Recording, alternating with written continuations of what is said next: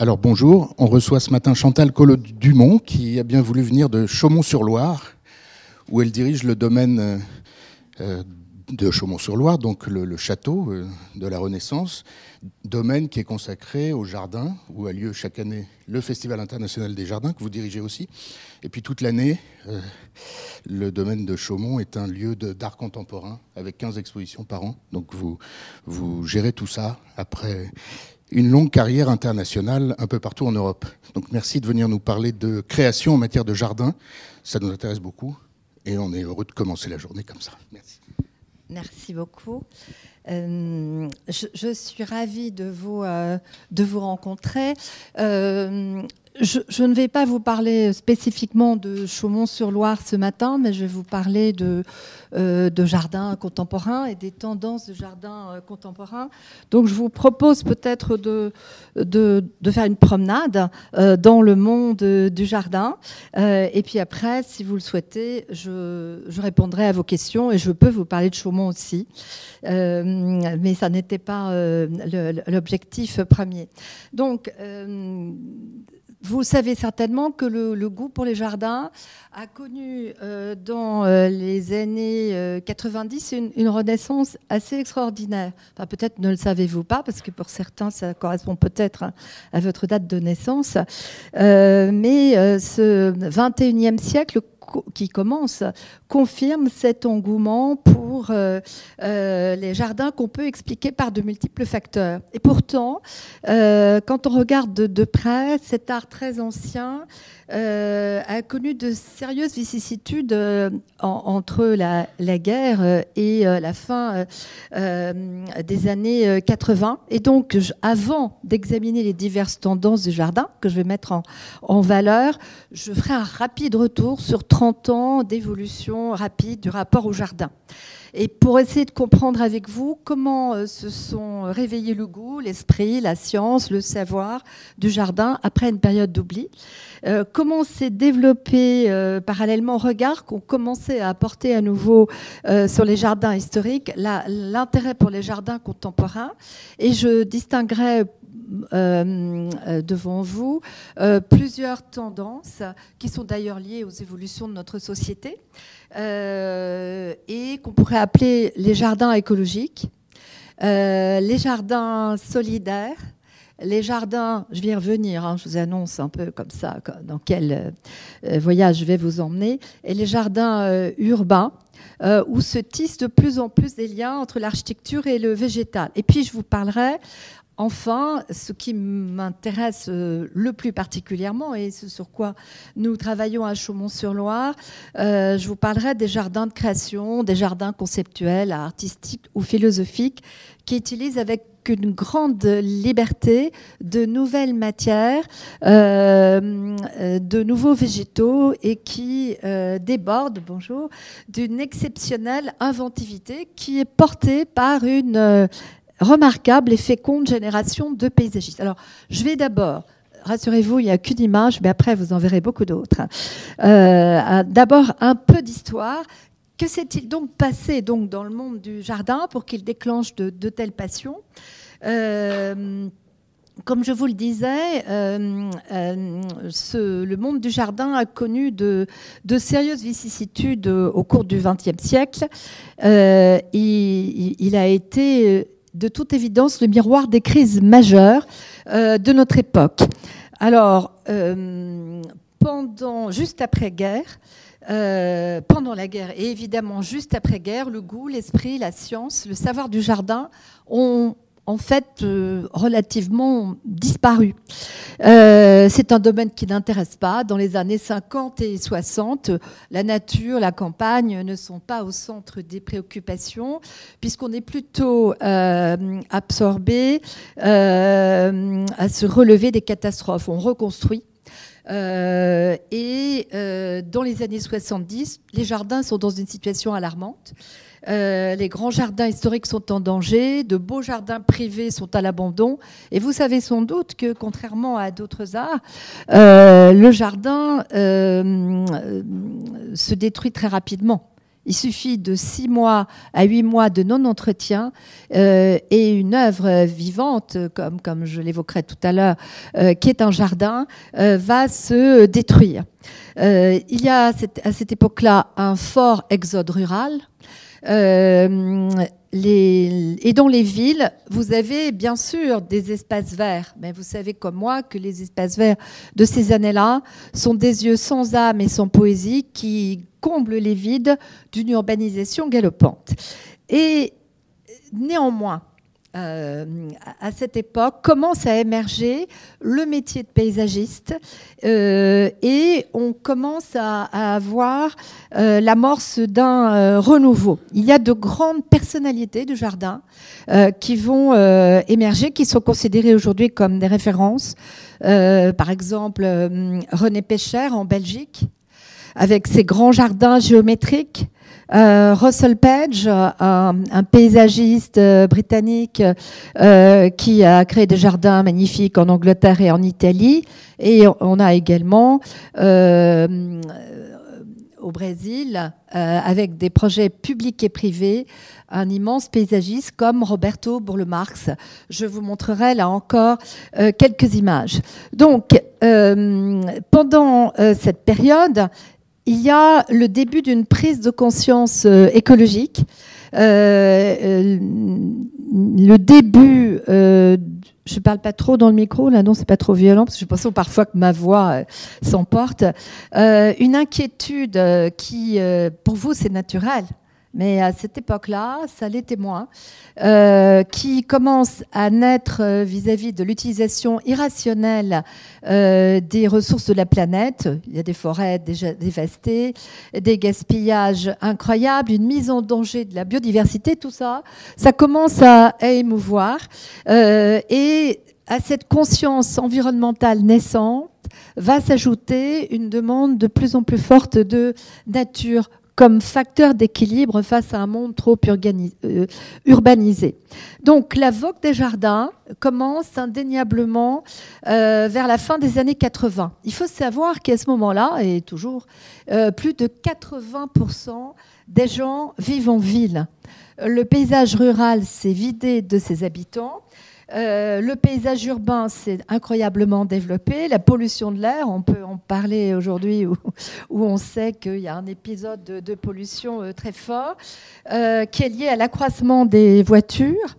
de plus en plus présente dans les rues, la lassitude du béton et du ciment, euh, vont euh, engendrer, la, merci beaucoup, la nostalgie d'une certaine qualité de vie liée à la nature. Et donc c'est ce double mouvement concomitant euh, qui va être à l'origine de ce retour au jardin. Alors, le jardin représente un retour à la nature souhaité par les citadins. Il répond aux préoccupations écologiques de notre temps parce qu'il évoque un univers vivant, complet, complexe et fascinant à la fois. Il touche euh, un public de plus en plus large. Et sans doute, j'aime beaucoup citer Michel Baridon, qui était un extraordinaire théoricien du jardin, malheureusement disparu, euh, parce que le jardin, disait-il, participe à toutes les mutations de notre image du monde.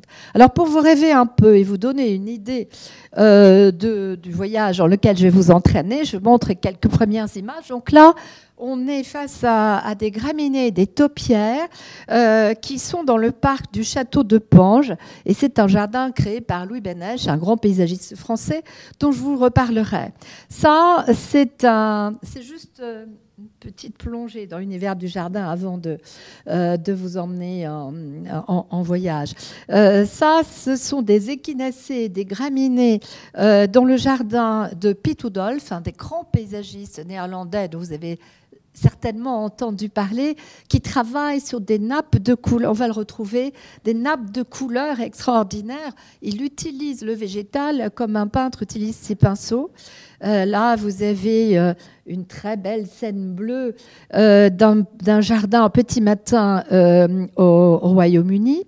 Ici, de magnifiques terrasses herbeuses de persicaine. Je vous emmène maintenant euh, là, c'est un jardin de rosée. Ça, c'est très particulier. C'est un jardin éphémère. Et on trace comme ça le matin avec, euh, avec un râteau ou avec une tondeuse, des mouvements qui vont faire qu'il va y avoir un jeu avec la rosée. ça, c'est un, un, jardin Royaume-Uni, le parc de Wisley au printemps. Vous voyez, euh, elle voit les fleurs blanches et ces fleurs jaunes qui montrent la somptuosité des couleurs printanières. Euh, ça, c'est un jardin créé par Russell Page, dont je vous reparlerai, euh, qui est un paysagiste qui travaille beaucoup sur les aplats de couleurs. Ici, ce sont des damiers d'inspiration japonaise à San Francisco, une terrasse de Ron Herman. Là, c'est Roberto Burle-Marx au Brésil. Et puis, euh, ceci est un jardin euh, de Fernando Carucho, qui est un grand paysagiste espagnol dont je vous reparlerai, qui mêle, euh, comme on le fait très rarement, à la fois du blé, des pelouses très rases, de l'eau, des vignes et ces cyprès qui structure extraordinairement euh, euh, le, paysage.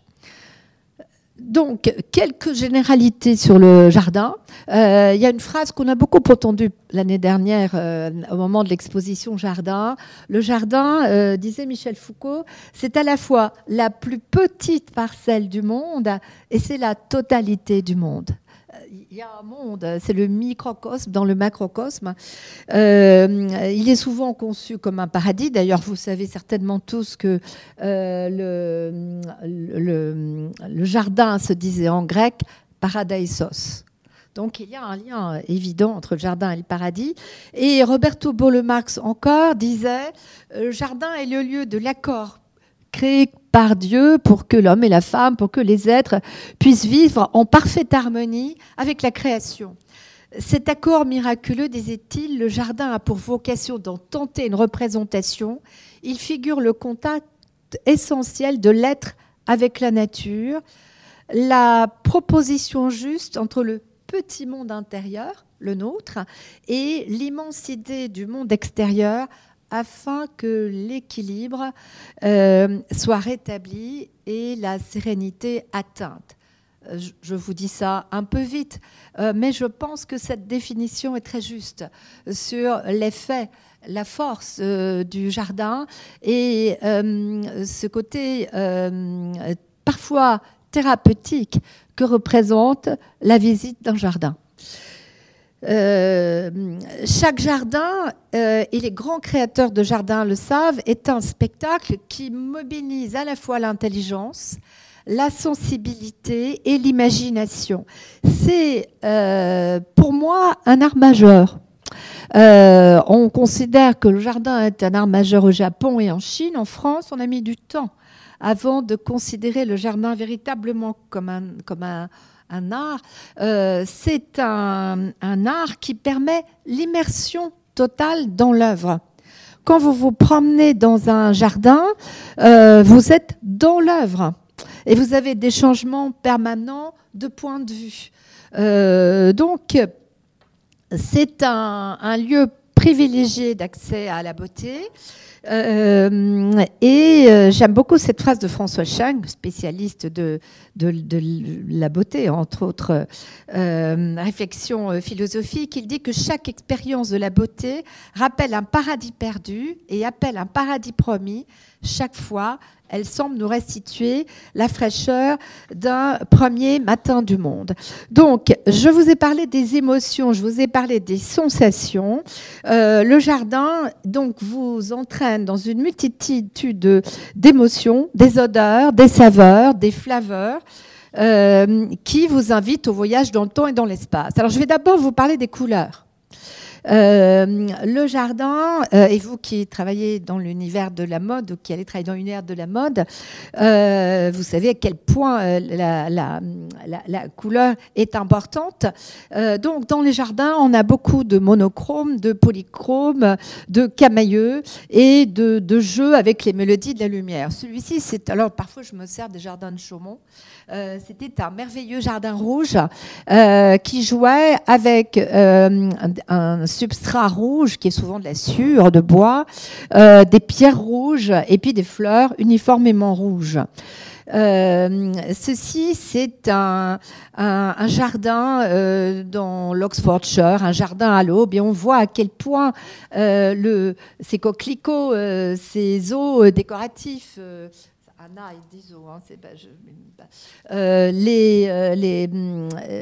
Les, plantes aquatiques jouent avec la lumière du, du petit matin. Euh, mais euh, il n'y a pas que le, que le printemps, il y a aussi l'automne. Ça, c'est une image prise à, Chaumont-sur-Loire où on voit à quel point euh, ces liquides en barre extraordinaires que nous avons beaucoup plantés vont présenter des couleurs pourpres, orangées et jouer avec les graminées qui sont un, récepteur de, de, lumière tout à fait extraordinaire. mais il y a aussi des jardins bleus comme ce jardin majorel que vous connaissez tous certainement, euh, qui vous plonge physiquement dans l'univers de la couleur, avec des échos entre l'architecture et le végétal. Euh, ça, c'est encore le jardin majorel.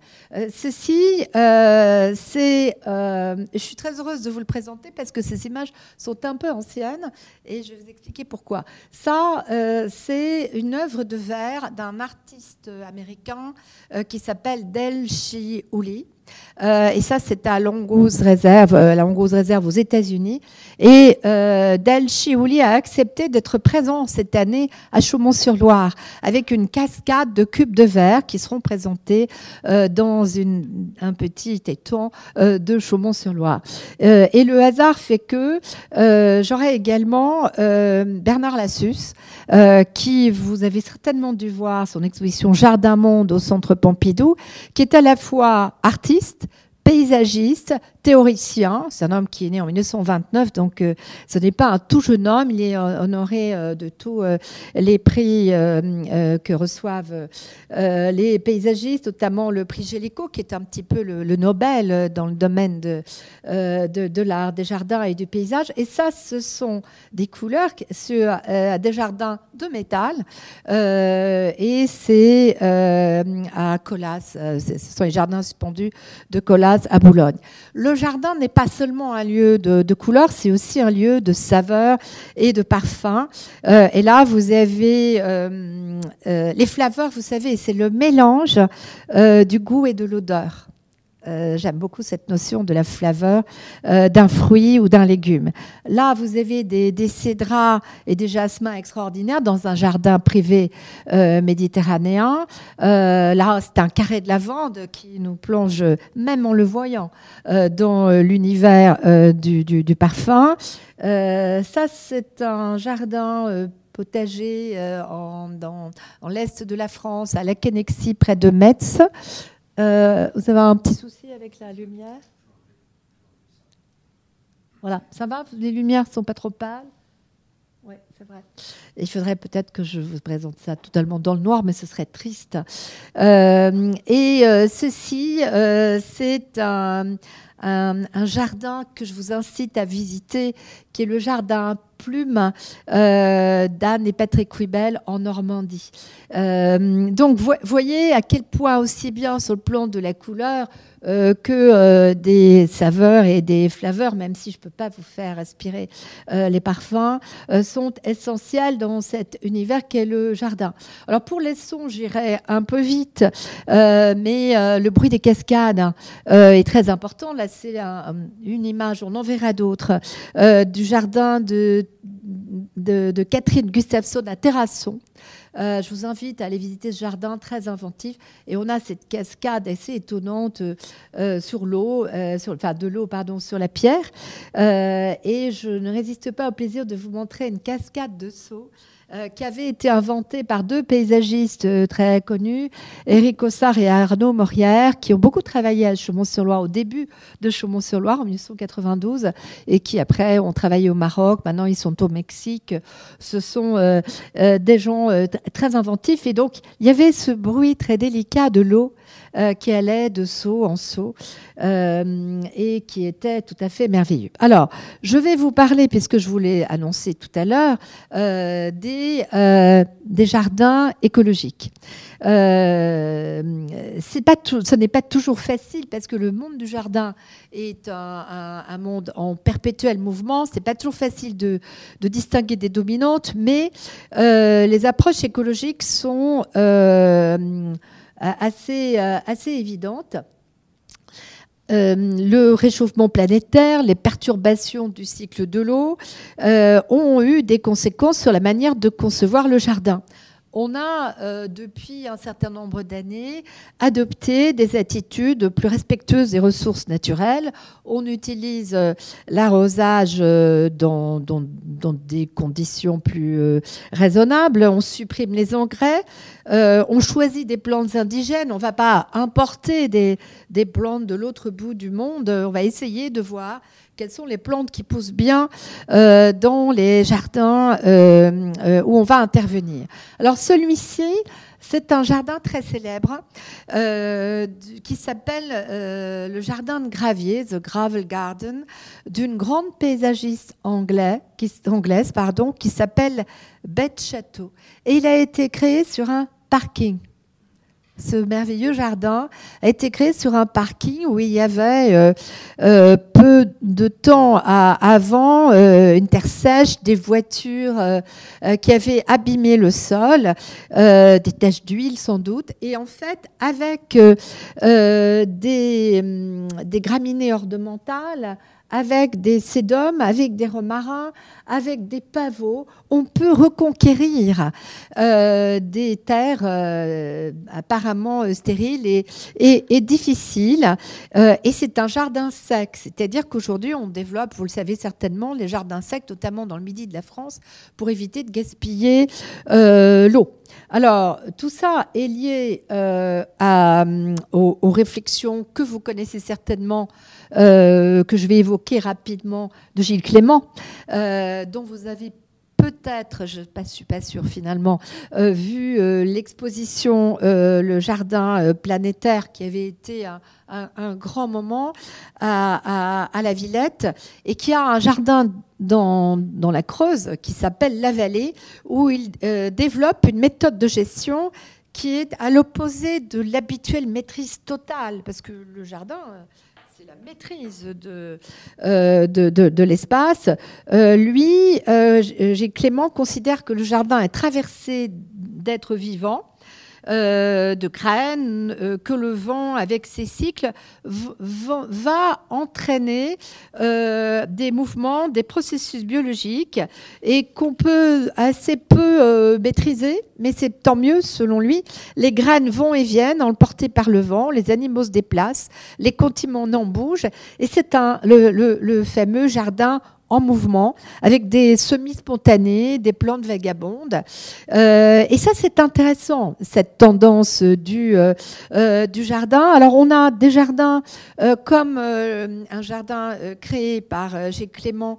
Le, jardin de, de l'île d'Herborance du parc Matisse à Lille, où à l'intérieur de ces murs se développe un jardin en totale euh, liberté. Euh, je reviens sur l'image précédente euh, qui est les jardins passagers écologiques du parc de la Villette. qui est une expérience en plein cœur de Paris tout à fait intéressante. Sinon, nous, à, Chaumont-sur-Loire, on a beaucoup joué sur le compost, tout ce qui est nécessaire pour reconstituer euh, euh, comment dirais-je, les sols. Donc, on avait ces grandes vasques de vannerie euh, où on met les restes de, terre, de végétaux qui vont s'accumuler. On a beaucoup, puisqu'on s'intéresse au design à Chaumont, travaillé sur les, les enveloppes, les supports, les pots, enfin, tout, voilà. ça, je vous le montrerai une autre fois, parce que je vous promène pas trop à, à, Chaumont, même si ça, ce sont des images de Chaumont. Là, on a des hôtels à insectes, euh, mais on a aussi à Chaumont des arbres, à des, hôtels à papillons. Euh, et ça, c'est un impluvium assez original, euh, qui était à la fois un abri et un, espace qui permettait de récupérer, de récupérer l'eau, comme son nom l'indique, un impluvium par le centre. Euh, puisque les réserves d'eau sont importantes. Je vais passer maintenant à la deuxième tendance que j'évoquerai aujourd'hui, ce sont les jardins solidaires.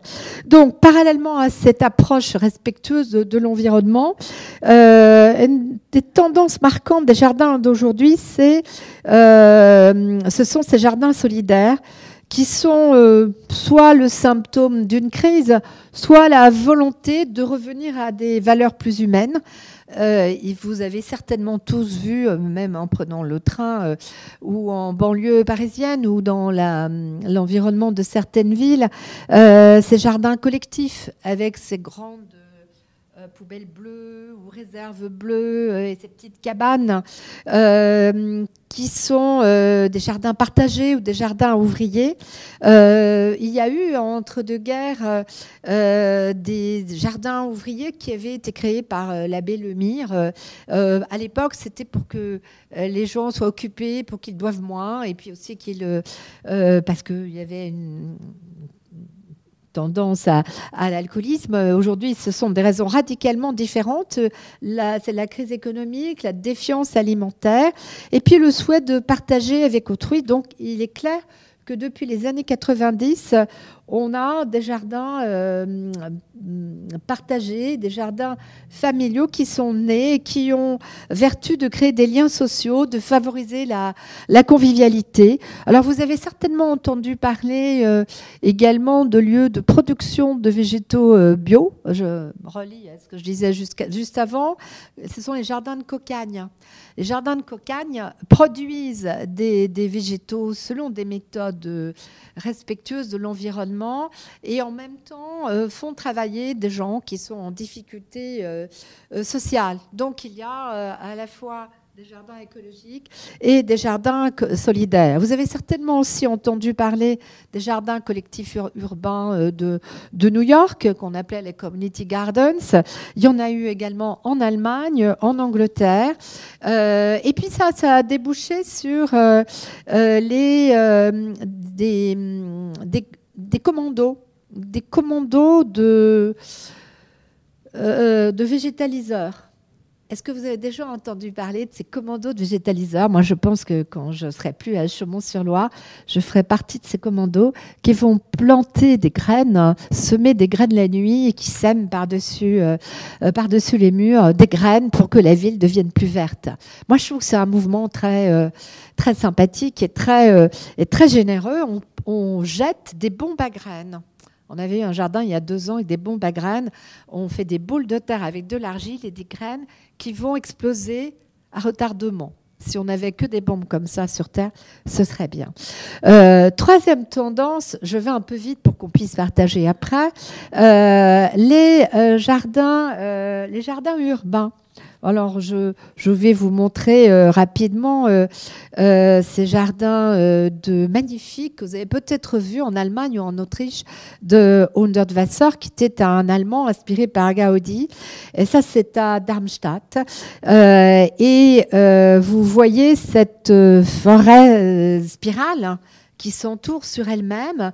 Vous avez l'architecture qui joue avec le végétal et aussi avec la couleur quelle merveille que ces murs en, vague. Il y en a un très beau aussi à Vienne. Si vous allez à Vienne, c'est pas facile à trouver, mais il faut aller voir euh, euh, cette alliance extraordinaire du jardin et de l'architecture. Alors il y a aussi euh, des architectures utopiques. Il y a quelqu'un qui s'appelle Vincent Caïbo et qui fait beaucoup de projets, pas toujours réalisés, c'est le celui-là, euh, pour euh, l'Asie, pour Hong Kong, pour, et, pour Singapour. Et vous voyez cette espèce de jungle parfumée extraordinaire. Si vous êtes allé à Singapour ou si vous allez à Singapour, vous avez des jardins extraordinaires aussi qui jouent avec l'architecture. Ça, c'est un projet d'Edouard de, François pour l'Alliance française de New Delhi. ceci, c'est un, une Tower Flower d'Edouard François à Agnières. Je ne sais pas si ces bambous sont toujours en forme, mais c'était intéressant. Alors, il y a quelques années, ceci était rare. Aujourd'hui, je vois avec plaisir qu'on joue beaucoup euh, sur l'architecture et les jardins. Vous avez à Milan euh, un immeuble qui euh, qu'on voit dès qu'on arrive à la gare, si je me souviens bien, ou, qui est recouvert de végétation. Il va y en avoir de plus en plus en, en France et, partout je ne résiste pas au plaisir de vous montrer ces architectures de Barragan, euh, où, il y avait cette alliance de l'architecture et du jardin, et évidemment de la couleur. Euh, les folies de Tchoumi aussi à la Villette, qui euh, étaient comme les folies du 18e. Des, des, éléments importants du jardin et de l'architecture. Ceci, c'est Emilio Ambas, qui est un architecte argentin, euh, qui était intervenu à Fukuoka au Japon, où vous voyez euh, euh, ces escaliers, ces terrasses de verdure. et puis je terminerai par, s'agissant de l'architecture, la partie concernée au jardin, consacrée pardon, au jardin de création sera un peu plus longue. ça, c'est le travail de Peter Latz à Duisburg au jardin de Hampshire Park à Duisburg dans la Ruhr, région que j'ai bien connue et à l'époque il n'y avait pas des vergers au milieu euh, des, euh, euh, des usines et des entreprises. Mais voyez, on peut, avec audace, marier l'architecture et même l'architecture industrielle avec le jardin. Donc, je vais vous parler maintenant des jardins de création parce que c'est une tendance extrêmement importante, euh, parce que c'est une tendance qui me passionne aussi, euh, et euh, parce que c'est dans ce domaine qu'une incroyable créativité s'est développée ces, ces, 20 dernières années les jardins conceptuels, artistiques, philosophiques ne cessent de, surprendre, de se réinventer, euh, de nous présenter de nouvelles manières de, voir et de vivre le jardin avec de nouvelles matières et de nouveaux euh, végétaux. Alors, euh, je vais d'abord, je vais vous intéresser aux matières, évidemment, vous avez vu la formation qui est la vôtre, vous parler des matières que fait-on aujourd'hui euh, dans le domaine du jardin? D'abord, on aboutit la frontière entre les arts, on va faire feu de tout bois, on va recycler, on va fusionner, on va marier les matières, le bois, la pierre, le métal, le tissu aussi parfois intervient dans le monde du jardin. Cette année, on aura même des plumes à Chaumont-sur-Loire. On a une architecte plumassière. Vous voyez, la mode vient finalement, euh, sous cet angle-là, un peu rejoindre euh, le jardin. Euh, donc, à Chaumont, évidemment, on n'a pas de tabou, pas de frontières. je vais vous montrer, par exemple, ce que l'on fait avec le verre. Ça, c'est un jardin d'Andy Kao, qui est un, architecte qui paysagiste, qui avait vécu au Vietnam et qui euh, montre dans des scènes comme celle-ci euh, des, euh, des, paysages enchantés avec des, morceaux de verre colorés, soit blanc, soit bleu, qu'il mêle avec de l'eau. mais il y a aussi des boules de verre que vous verrez un peu plus tard. Là, ce sont des parois de verre qui avaient été utilisées à Chaumont et qui jouaient il y avait le jaspe du verre et qui jouait magnifiquement avec la lumière et avec les, graminées. On peut aussi mettre le verre au sol euh, ou jouer avec des boules de verre, ce sont des boules de tesson de verre. Euh, ou alors on a le plastique qu'on aime beaucoup dans les jardins. Euh, là, c'était des boules assez merveilleuses. là aussi, c'était un jardin suspendu tout à fait onirique. Euh, où on utilisait le plastique. On utilise le métal aussi. On a eu une année des papillons bleus de métal. Euh, je ne vous ai pas mis des dizaines d'images. Euh, ça, c'était des papillotes d'aluminium. Je vous en ai mis juste quelques-unes. Ça, c'était une autre matière. c'était un jardin qui s'appelait les bulbes fertiles, qui avait eu un succès fou, qu'on avait retrouvé dans tous les journaux, qui était avec des cagettes.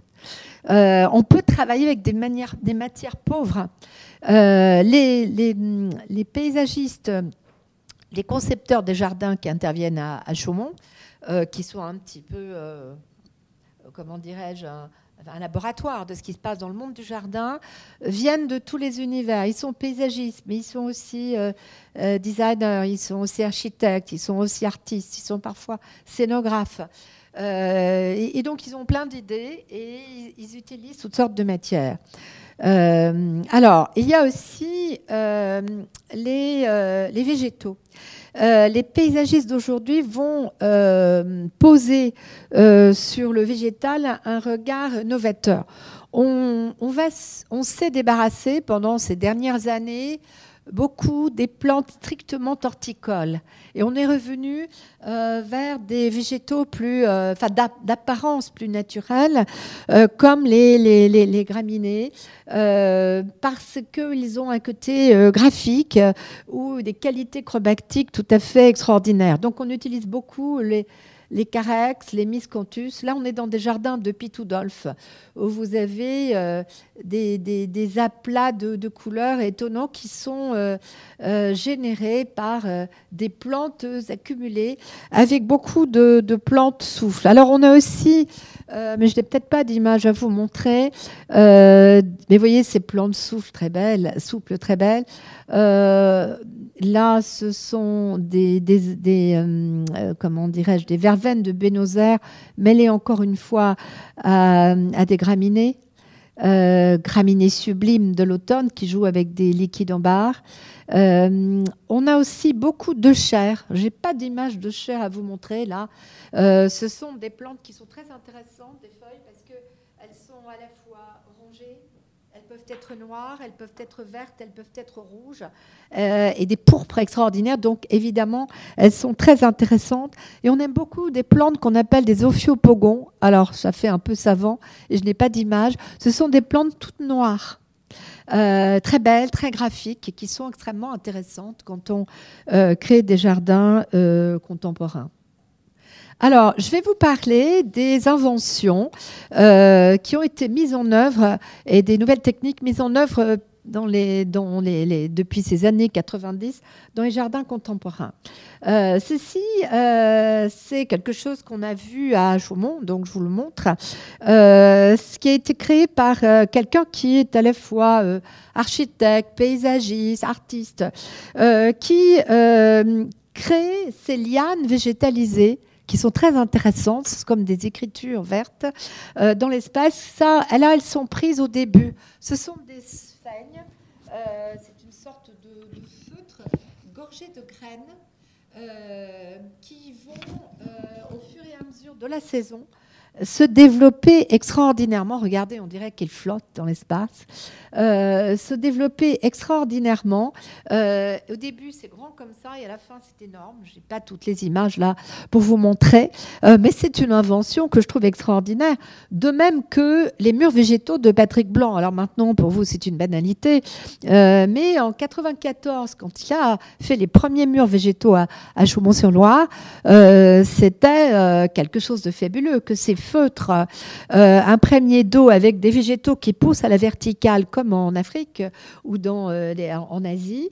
Euh, et euh, ben, vous avez maintenant la façade du, musée des arts, des arts premiers, mais vous avez beaucoup. Oui. Les, les lianes végétalisées, vous dites que c'est une invention? Vous pouvez nous en dire deux mots? C'est qui? C'est je, croyais avoir cité Jean-Philippe Poiréville. Excusez-moi, j'ai oublié de citer son nom. Euh, il s'appelle Jean-Philippe Poiréville. Euh, c'est quelqu'un qui a 45 ans, qui est français. Euh, et je, trouve que cette manière qu'il a de jouer avec le ça ça date d'il y a une dizaine quinzaine d'années hein. c'est plus récent que le travail de Patrick Blanc mais je trouve que c'est c'est assez fabuleux euh, et euh, alors là, c'était ce sont les photos que j'avais moi, euh, mais au fur et à mesure de la de, la saison, ça fleurit. Vous avez c'est tout blanc, ou vous avez comme une prairie fleurie suspendue. c'est assez c'est assez extraordinaire. Voilà. Donc Patrick Blanc, c'est pour moi une grande invention. Enfin, je suis pas la seule hein, à, à, le dire. Alors sinon, on a beaucoup travaillé pendant ces. Enfin, c'est. Est-ce que c'est une invention? Oui. On a beaucoup travaillé sur les toits végétaux. Euh, qui sont extrêmement intéressants euh, parce que euh, ils adoucissent le paysage urbain. C'est vrai que si vous êtes au-dessus d'un parking et qu'il y a du sédum euh, vert, euh, comme un champ vert dans la ville, c'est beaucoup plus beau que si vous avez euh, ces surfaces grises abominables qu'on voit beaucoup dans les villes. Donc ça, ça a tendance à se répandre. Ici, je vous ai donné cette belle image, c'est à Singapour. c'est la toiture d'une université technologique à Singapour, la Nanyang University de, Singapour. Euh, et vous voyez, l'université est en dessous et la toiture, euh, on peut presque aller. Vous voyez, c'est un jardin qui est au-dessus de la toiture. Mais à Paris, actuellement, il y a de plus en plus de toitures euh, végétalisées. Et au Japon également, en Allemagne aussi. Pourquoi? Parce que ça a l'avantage, en plus des vertus esthétiques, de rafraîchir la température de, de, la, de la ville et des bâtiments de 2 ou 3 degrés. Donc c'est quand même euh, intéressant. Alors, autre invention que je trouve intéressante, ce sont les taupières moutonnantes. Alors, vous connaissez évidemment les taupières de Versailles, mais Jacques Wirtz, qui est un très très grand euh, paysagiste belge, avait inventé ces sculptures moutonnantes ces taupières moutonnantes euh, qui exigent évidemment euh, de grandes qualités euh, de la part des jardiniers qui sont destinés à, à l'entretien. mais on sculpte le buis comme on sculpte la pierre. C'est vraiment un travail de sculpture. Euh, de la même manière, il y a euh, un sculpteur qui s'appelle Marc Nussera, qui a commencé par être botaniste et paysagiste, euh, qui taillait les arbres qui taillait les arbres avec des formes extraordinaires. Et je trouve que ces sculptures d'arbres sont aussi une invention extraordinaire. Alors, il y en a qui vont très loin. Je vais peut-être un peu vite, hein, je ne sais pas. Marc Nussera. Euh, Jacques Wirtz, W-I-R-T-Z. Il a en plus eu l'avantage de dessiner les parcelles de Chaumont-sur-Loire qui sont en forme de fleurs de tulipier. Mais je vous dis ça comme ça. Au passage, ça n'a pas d'intérêt euh, s'agissant de vous. Alors, il y en a même qui euh, jouent avec le feu dans un jardin. J'avais trouvé ça très drôle. C'est un paysagiste tchèque qui s'appelle Vladimir Sita, qui est installé en Australie et qui de temps en temps, euh, dans ses jardins, utilise le feu qui se, qui, se déclenche euh, pour euh, déclencher des embrasements inattendus évidemment au milieu de gravier, hein, pour ne pas déclencher des incendies. Ça, c'est dans un jardin privé de Sydney. Euh, évidemment, il y a les paysagistes qui jouent avec l'eau. Vous connaissez forcément euh, ces, quais de Bordeaux qui avaient été créés par le paysagiste Michel Corageau, un grand paysagiste malheureusement décédé. Mais là, il a créé 14 000 mètres carrés qui sont un véritable euh, miroir pour l'architecture. Ça, je trouve que c'est une parce que la profondeur n'est pas grande. Et puis euh, il y a euh, des jardins euh, d'eau dont je vous ai déjà parlé, les jardins de Catherine Gustafsson, donc à, Terrasson, avec cette, cette cascade d'eau, mais cette fois-ci calme qui reflète le ciel. la brume aussi est assez présente dans les jardins contemporains. Euh, je montrerai cette image euh, d'un jardin euh, d'un paysagiste allemand qui s'appelle Peter Latz. Ça, c'était un jardin qui avait été créé à Chaumont. Ça, c'est le Vallon des Brumes de Chaumont-sur-Loire. Et alors, il y a aussi, alors ça, c'est la provocation suprême, des jardins sans végétation. Ça, c'est euh, Martha Schwartz qui imagine des jardins sans végétation dans les villes, avec une ambiance gaie, joyeuse, sans entretien, quelle que soit la saison. Donc, vous voyez, euh, il y a eu pas mal euh, de... Voilà, ça, c'est un, un, un, buis de plastique, mais quelque part, on ne vois pas forcément. Alors, je vais à la fois maintenant, pour terminer, vous montrer des réalisations de grands paysagistes qui pour moi sont des créateurs. Pour moi, un grand paysagiste, c'est quelqu'un qui est un artiste euh, et quelques grands jardins. Et puis après, je répondrai à vos questions. Alors, parmi les grands euh, paysagistes euh, créateurs, euh, je vous remontre une image de Jacques Wirtz, mais je vais d'abord euh, vous, euh, vous dire un peu ce que j'entends par paysagiste créateur.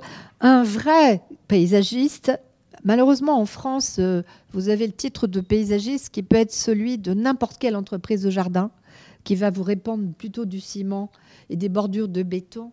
plutôt que de vous faire une, véritable création. Là, je vous parle de, de, créateurs qui, qui ont euh, qui euh, euh, utilise le, végétal. Et Baridon, dont je vous parlais tout à l'heure, dit que celui qui dessine un jardin transforme le chaos en cosmos. Il a un côté thaumaturge. alors, il est important de souligner que le paradoxe est permanent. Dans un jardin, on, nous donne l'impression qu'on est dans la nature, mais c'est un espace extrêmement maîtrisé. Un jardin, c'est vraiment totalement contrôlé. On réinvente, on reconstitue. Euh, et Kant, même Emmanuel Kant parlait de jardin en disant que on ordonne le sol avec la même diversité que celle de la nature, mais en l'ordonnant d'une autre manière. Euh, c'est un lieu très euh, contrôlé, mais comme je vous le disais, pour moi, les, paysagistes sont de véritables créateurs euh, et euh, vous pouvez être face à de véritables œuvres. Alors, je vous emmène en promenade. Donc ça, c'est dans les, les, taupières de Jacques Wirth, paysagiste belge, dont on a déjà vu les taupières moutonnantes, mais qui... Euh, c'est celui aussi qui a fait les buis qui sont, enfin, qui a créé les buis qui sont près du Louvre, qui sont un peu fatigués hélas, mais euh, tout cet ordonnancement n'existait pas euh, euh, il, y a, y a 40 ans. ça, ce sont des jardins de Roberto Bourle-Marx qui crée des jardins comme un tableau. Vous voyez ces damiers avec des couleurs de végétaux différentes. Euh, on reconnaît les, jardins de Roberto, euh, c'est un jardin privé du Brésil que j'ai eu la chance de voir. On reconnaît euh, Bourle-Marx avec ses, végétaux qui sont en carré. et cette vision, vision globale. J'aurais des dizaines d'images à vous montrer, mais je, voilà. ça, Patrick Blanc, je vous en ai déjà parlé. Euh, il a créé, là, ici, c'est en Espagne, et il c'est vraiment un, pionnier des jardins suspendus. Ça, c'est Fernando Caruncho, dont je vous ai donné, montré une image rapidement. On voit très rarement et très exceptionnellement le mélange du blé et de la pelouse, de l'olivier et du cyprès, ça on le voit, mais cette manière de jouer avec les couleurs, avec les matières, c'est la signature d'un artiste.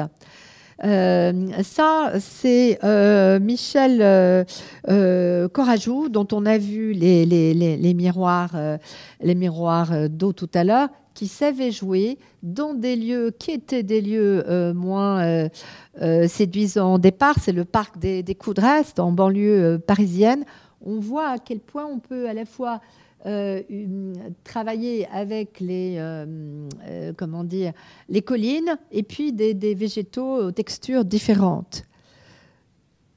Ça, c'est un jardin de Pascal Cribier. Pascal Gripier est un très grand paysagiste français, malheureusement décédé il y a trois ans déjà. Euh, qui disait que l'art du paysagiste est de contraindre la nature et essayer de faire de chaque lieu le plus bel endroit du monde. Là, vous êtes au donjon de Vetz, euh, qui est un, lieu euh, qui est à la fois un jardin et un lieu de, de, de, de collection d'art contemporain. Il y avait un, il y a un très beau jeu entre l'eau et les iris au printemps. Euh, ça, c'est un autre jardin de, Pascal Cribier. C'est le jardin du plaisir à, Ramon. Euh, ça, c'est un jardin qu'il a créé au Royaume-Uni, Walton House. Et ceci, c'est un jardin qui malheureusement n'existe plus à Mairie-sur-Oise. Il avait créé un fabuleux jardin d'eau avec toutes les déclinaisons possibles de l'eau. Euh, c'est un jardin disparu parce qu'il n'est plus entretenu. Euh, mais c'est dommage parce que c'était extraordinaire. Alors vous avez des gens comme euh, Jacques Simon, qui est un paysagiste, euh, qui est un paysagiste important, qui a beaucoup intervenu au moment où on quittait les espaces verts et qui était un, parce qu'il est, il est malheureusement décédé, un paysagiste qui écrivait, qui écrivait dans les champs.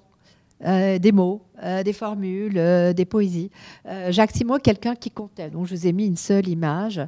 Euh, vous avez des gens comme Bernard Lassus, dont je vous ai montré le jardin de Colas tout à l'heure, euh, qui jouent beaucoup avec la couleur et que nous réinviterons euh, cette année. Ça, c'est un jardin d'un Américain qui s'appelle Richard Haas, qui nous emmène aux États-Unis dans des, des, jardins très rigoureux. ceci, c'est...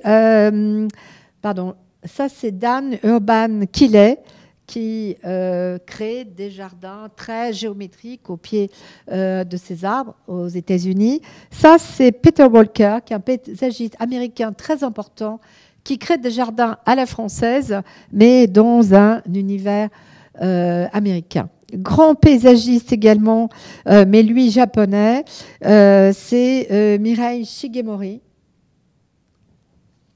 ça, c'est un jardin que vous pouvez voir à l'UNESCO, euh, un jardin à Paris, un jardin de Isamu Noguchi.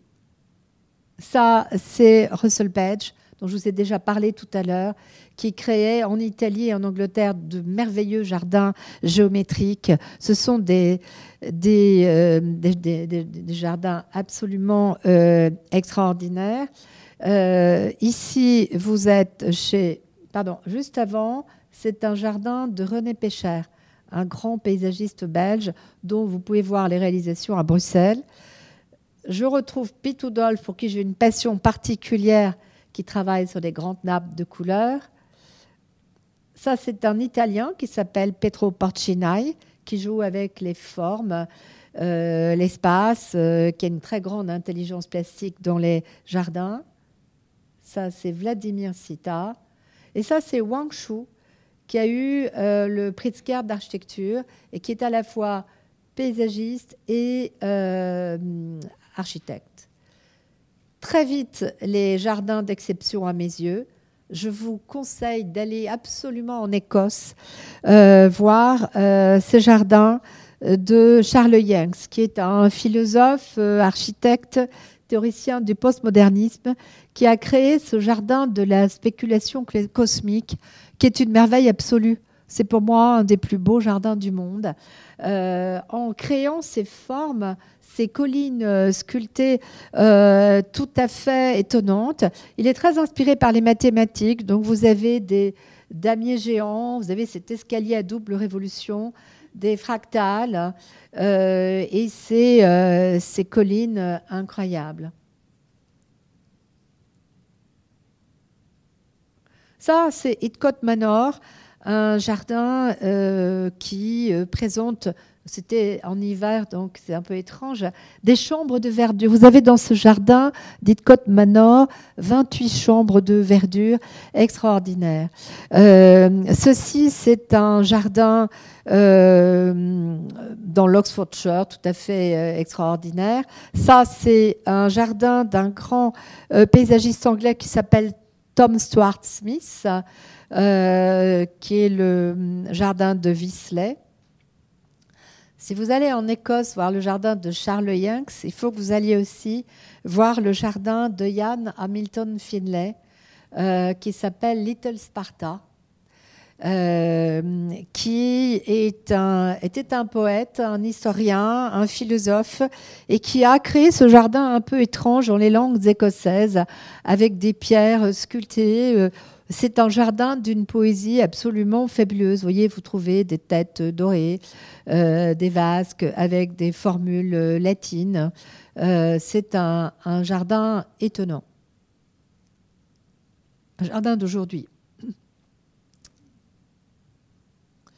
Ça, c'est un jardin qu'on ne peut pas ne pas euh, montrer euh, quand on euh, parle des plus beaux jardins qui soient. c'est le jardin de Sissinghurst. que vous avez peut-être vu, en tout cas dans les livres, qu'il faut vivre. ça, c'est le jardin blanc de Sissingers avec des, des chambres de verdure.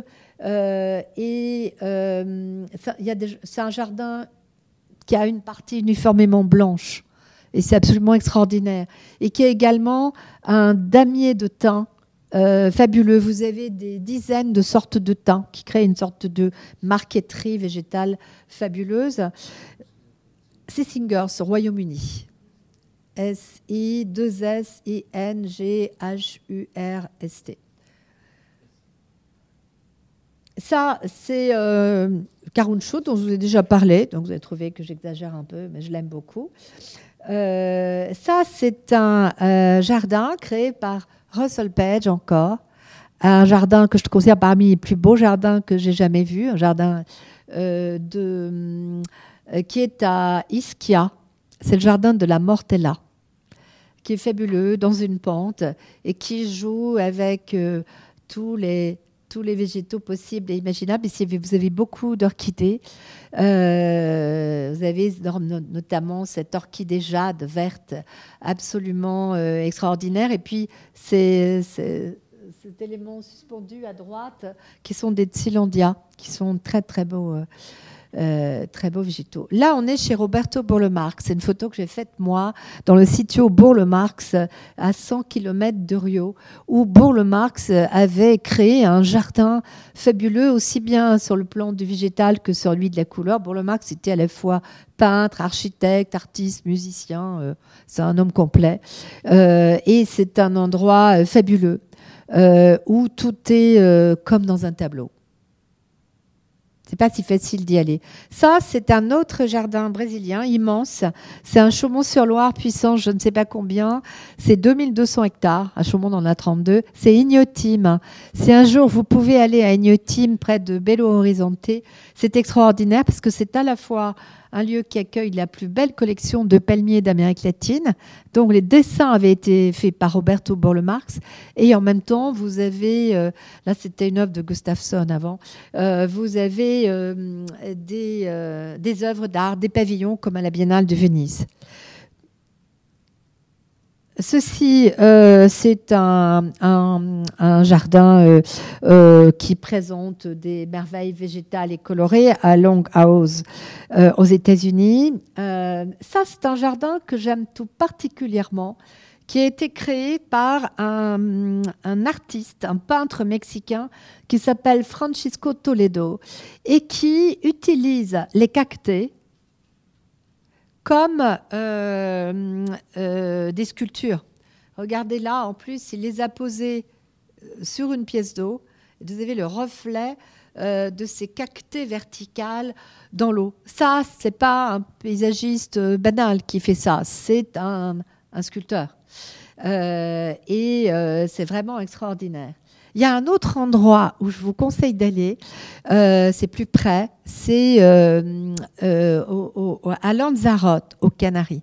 Lanzarote est une île extraordinaire, volcanique, toute de noir vêtue, parce qu'il y a du sable noir, et dans laquelle un artiste qui s'appelle, j'oublie son nom momentanément parce que je suis un peu fatiguée, qui a créé toute l'île. il a fait ce, nom va me revenir, il a fait ce merveilleux jardin euh, de cactés. Euh, mais il en a fait des dizaines. Euh, il a investi des grottes avec des, bassins fabuleux. Il a réussi à imposer des règles d'urbanisme dans cette île, ce qui fait qu'il n'y a rien qui heurte le regard. On devrait envoyer tous ceux qui ont des projets. Euh, des, euh, urbains euh, dans cette île parce que tout est parfaitement maîtrisé. Son nom va me revenir. Hein. Je suis un petit peu fatiguée ce matin, donc il m'échappe. Dankeschön, merci. ceci, c'est le jardin Majorel, où on voit aussi un très beau jeu avec les cactés. Euh, ici, euh, vous êtes dans un jardin d'inspiration euh, japonaise, mais en France. Un jardin d'Éric Borja, qui est assez extraordinaire, qui est dans le sud de la France. Sinon, parmi les grands jardins que vous pouvez voir, c'est le jardin du château de Panche de Louis Benèche qui est pour moi un des grands paysagistes français. Vous voyez qu'il joue avec beaucoup de subtilité entre la fluidité de la prairie plantée euh, sous cette allée euh, euh, d'arbres et la, pelouse tondue. C'est cette alternance est, très poétique et très délicate. ici, on est dans le jardin Plume, qui est un jardin de Normandie qui est absolument extraordinaire, une sorte de jardin laboratoire euh, qu'on voit ici au printemps, mais qui à l'automne a des graminées géantes absolument extraordinaires. Ici, vous êtes dans le jardin des Moutiers en Normandie, euh, où vous avez euh, des d'extraordinaires rhododendrons, des murs de rhododendrons. Ici, vous êtes à Kerdalo en Bretagne, qui est un endroit fabuleux, une création fabuleuse. je, je, vais assez vite. Ça, ce sont les jardins de Séricourt. Là, ce sont de très beaux jardins, les jardins de la Louve, dans le sud de la France. Et je retrouve euh, Karine Gustafsson, dont je vous ai parlé, qui pour moi, avec ce travail sur l'eau au sein d'un jardin très maîtrisé, a créé un très très beau jardin contemporain. Et vous voyez que les jardins envahissent également euh, les grandes villes comme New York. C'est la High Line à New York, que vous avez certainement vu ou que vous verrez. Euh, où euh, Pete est intervenu avec ce jardin. Et ça, c'est en Chine. Vous avez des paysages chinois très intéressants, comme Yu, qui a créé ce ruban rouge extraordinaire, euh, au lieu d'utiliser le béton comme on l'utilise beaucoup en Chine, de bois, et qui crée un geste fabuleux au sein d'un immense espace public. Sinon, vous avez des jardins japonais euh, qui sont euh, euh, des interprétations contemporaines du jardin traditionnel japonais. Vous avez ce jardin notamment de Shunyo Mazuno, qui est à la fois moine et paysagiste, qui fait des interventions fabuleuses. Mazuno. Donc vous avez vu Shigemori avant, et ça, c'est Mazuno. Je vais terminer avec cette intervention euh, au Japon, euh, le jardin botanique de Yumebutai, c'est Tadao Ando qui est lié à ce jardin étonnant. Euh, et ce jardin que j'ai trouvé spectaculaire, c'est le dernier que je vais vous montrer, qui est un jardin qui a été créé à, en Australie, à Melbourne. Euh, et euh, qui a été créé par Taylor Coolity Litlin et Paul Thompson, qui est un jardin d'une exceptionnelle beauté graphique, euh, qui joue avec des nuances de rouge euh, et de beige qui sont celles du désert australien. Donc voilà, c'était simplement euh, quelques exemples de jardins, mais on voit que l'utilisation sans retenue des matières euh, et des végétaux par des paysagistes qui sont de véritables créateurs vont aboutir à des œuvres végétales qui sont des œuvres vivantes. Et pour moi, le jardin, c'est une œuvre totale. Je, citerai euh, ce concept que j'aime beaucoup, qu'on utilise en général pour l'opéra, euh, de, la, du Gesamtkunstwerk, qui est l'œuvre totale, euh, qui réunit plusieurs arts. Comme je vous l'ai dit, dans le jardin, on est dans l'œuvre, on est tous les sens sont saisis, l'intelligence également, et donc je pense que le jardin peut être considéré comme un lieu euh, euh, qui nous offre une expérience existentielle euh, extrême. Voilà. J'espère que j'étais à peu près claire parce que j'avais un peu des vertiges. Je suis un peu fatiguée. J'ai des vertiges, mais j'espère que mon propos était à peu près clair. Voilà. Merci beaucoup. Je n'ai pas maîtrisé le temps. Il est déjà 10 heures passées. Ah, donc il faut qu'on s'en aille bientôt. Mais on peut, on peut vous poser quelques questions. Je parle sous le contrôle de Françoise. Désolée, je n'avais pas mon. Merci, Lucas. Bonjour, euh, question purement technique sur les lianes euh, végétales. En fait, ça fonctionne en goutte à goutte ou euh, comment ça oui. Comme les murs végétaux, en fait. Oui, oui. D'accord. Oui, en goutte à goutte, ce qui fait que merci, ce qui fait que euh, on ne gaspille pas trop, euh, trop d'eau. Voilà, c'est important.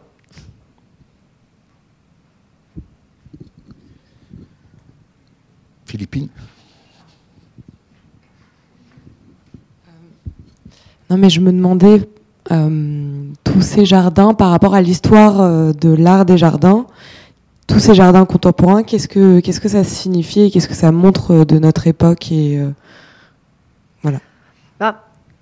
je pense qu'en fait, comme il y a eu cette interruption de, tradition que, j'ai évoquée, puisque bon, quand on vit des catastrophes comme les guerres, et notamment la Deuxième Guerre mondiale, euh, et que le, savoir du jardin, euh, la, connaissance du jardin s'était euh, interrompu, euh, il y a une sorte de libération de l'imaginaire. On a osé faire dans les jardins ce qu'on n'aurait pas osé faire si on était mis dans le droit fil de la tradition du jardin à la française ou, du jardin à l'anglaise. Donc, je, trouve que ce qui est ça, ne m'empêche pas, moi, en tant que personne, d'être euh, extrêmement euh, fascinée par les jardins historiques, les jardins classiques. Euh, dans, le livre, je vous en parle d'autant plus qu'il est, c'est pas pour faire publicité, il est épuisé. Hein.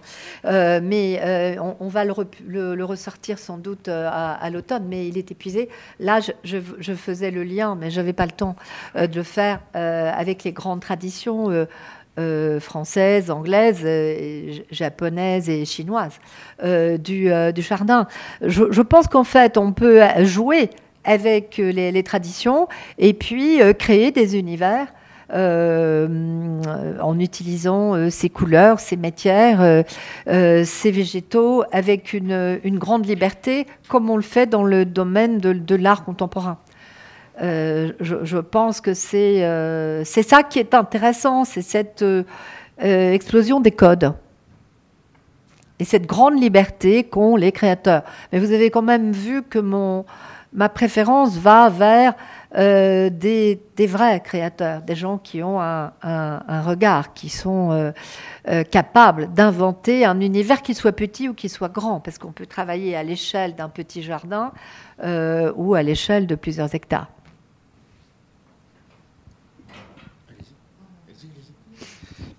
Tout à, l'heure, vous nous avez dit que la tradition japonaise ou chinoise était beaucoup plus ancienne que la tradition française et que le respect du jardin était plus profond euh, en Asie qu'en Europe.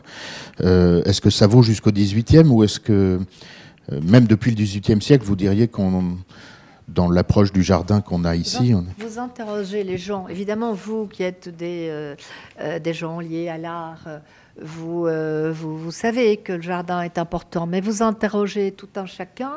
Euh, il va vous parler de peinture, il va vous parler de, euh, de, dessin, il vous parler de musique, mais il ne vous parlera pas du jardin avec le même respect. C'est un, art. Pardon? C'est d'ailleurs un point commun avec la mode. Oui, pour moi, euh, c'est un, un art véritable. La mode aussi, euh, c'est un, un, un, art véritable. Et en Asie, le jardin, c'est un art comme la calligraphie, avec la même, euh, la même considération. Donc, je pense qu'il faut continuer à, à, militer pour qu'on regarde les jardins avec, avec un grand respect, avec en plus cet intérêt et peut-être parfois même supériorité, c'est peut-être un peu excessif, mais euh, c'est un art vivant et c'est un art à l'intérieur duquel on peut entrer. Comme dans un cave, si on parle de nouvelles technologies, hein, parler d'art numérique, vous entrez à l'intérieur d'une réalité. À Chaumont, vous entrez dans l'univers du jardin. Et dans un merveilleux jardin, ben vous, vous, avez une expérience euh, personnelle, sensorielle, euh, intellectuelle exceptionnelle.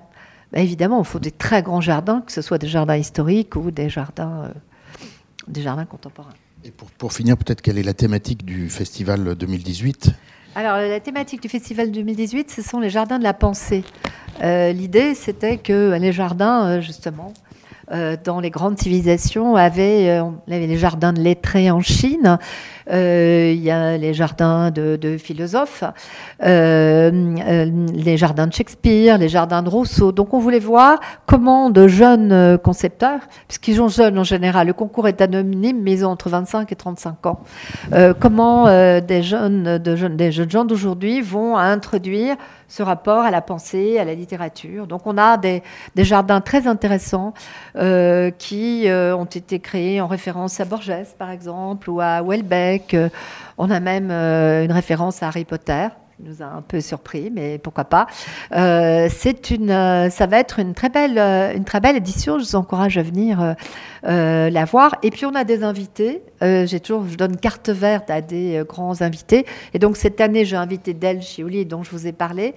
J'ai invité Bernard Lassus.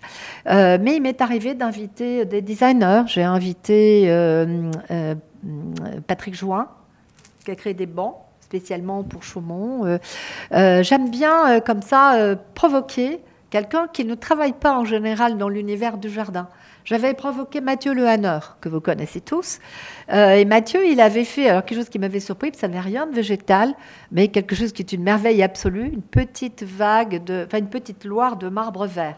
Et vous avez dû voir tout ce qu'il vient de faire avec la céramique, son- ses liquides marble, etc. Donc, j'adore provoquer et inviter des gens qui ne sont pas euh, forcément de l'univers du jardin a priori. Vous aviez même invité Loulou de la Falaise. Oui, j'avais invité Loulou de la Falaise il y a quelques années, euh, qui nous avait fait un merveilleux jardin bijou. Euh, donc euh, voilà, lié avec la mode. Mais le fait que je vienne ici me laisse à penser que peut-être je vais demander à, euh, peut-être un créateur de mode s'il veut me faire un jardin. Euh, ça pourrait être une bonne idée. J'avais bien demandé à un chorégraphe, Benjamin Millepied, de faire un jardin. Donc pourquoi pas euh, un grand créateur de mode Merci beaucoup.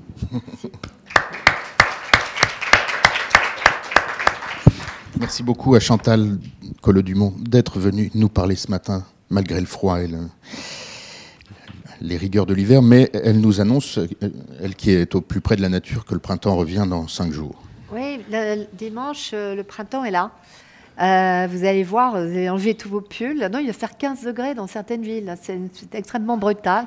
Et donc, vous allez avoir tous les crocus, toutes les primes verts. euh, voilà. Et si vous voulez venir à Chaumont, on a d'abord les expositions d'art contemporain qui sont inaugurées le 30 mars, avec 15 créations euh, importantes, notamment chez la X, que j'avais invité l'année dernière qui est à Beaubourg cette année et qui revient cette année, Euh, mais plein d'artistes euh, tout à fait merveilleux.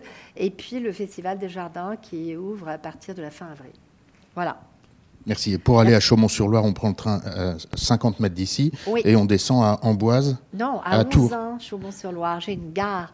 Et à partir du mois d'avril, j'ai fait changer le nom de la gare. À partir du mois d'avril, notamment s'il n'y a pas de grève, pas impensable, à partir du 11 avril, vous avez un train direct qui vous emmène en 1h35 à la gare de Chaumont. 1h35. C'est peut-être plus, plus rapide que pour rentrer chez vous, on ne sait jamais où vous habitez. Euh, et là, vous êtes euh, dans la nature. Merci, Merci. beaucoup.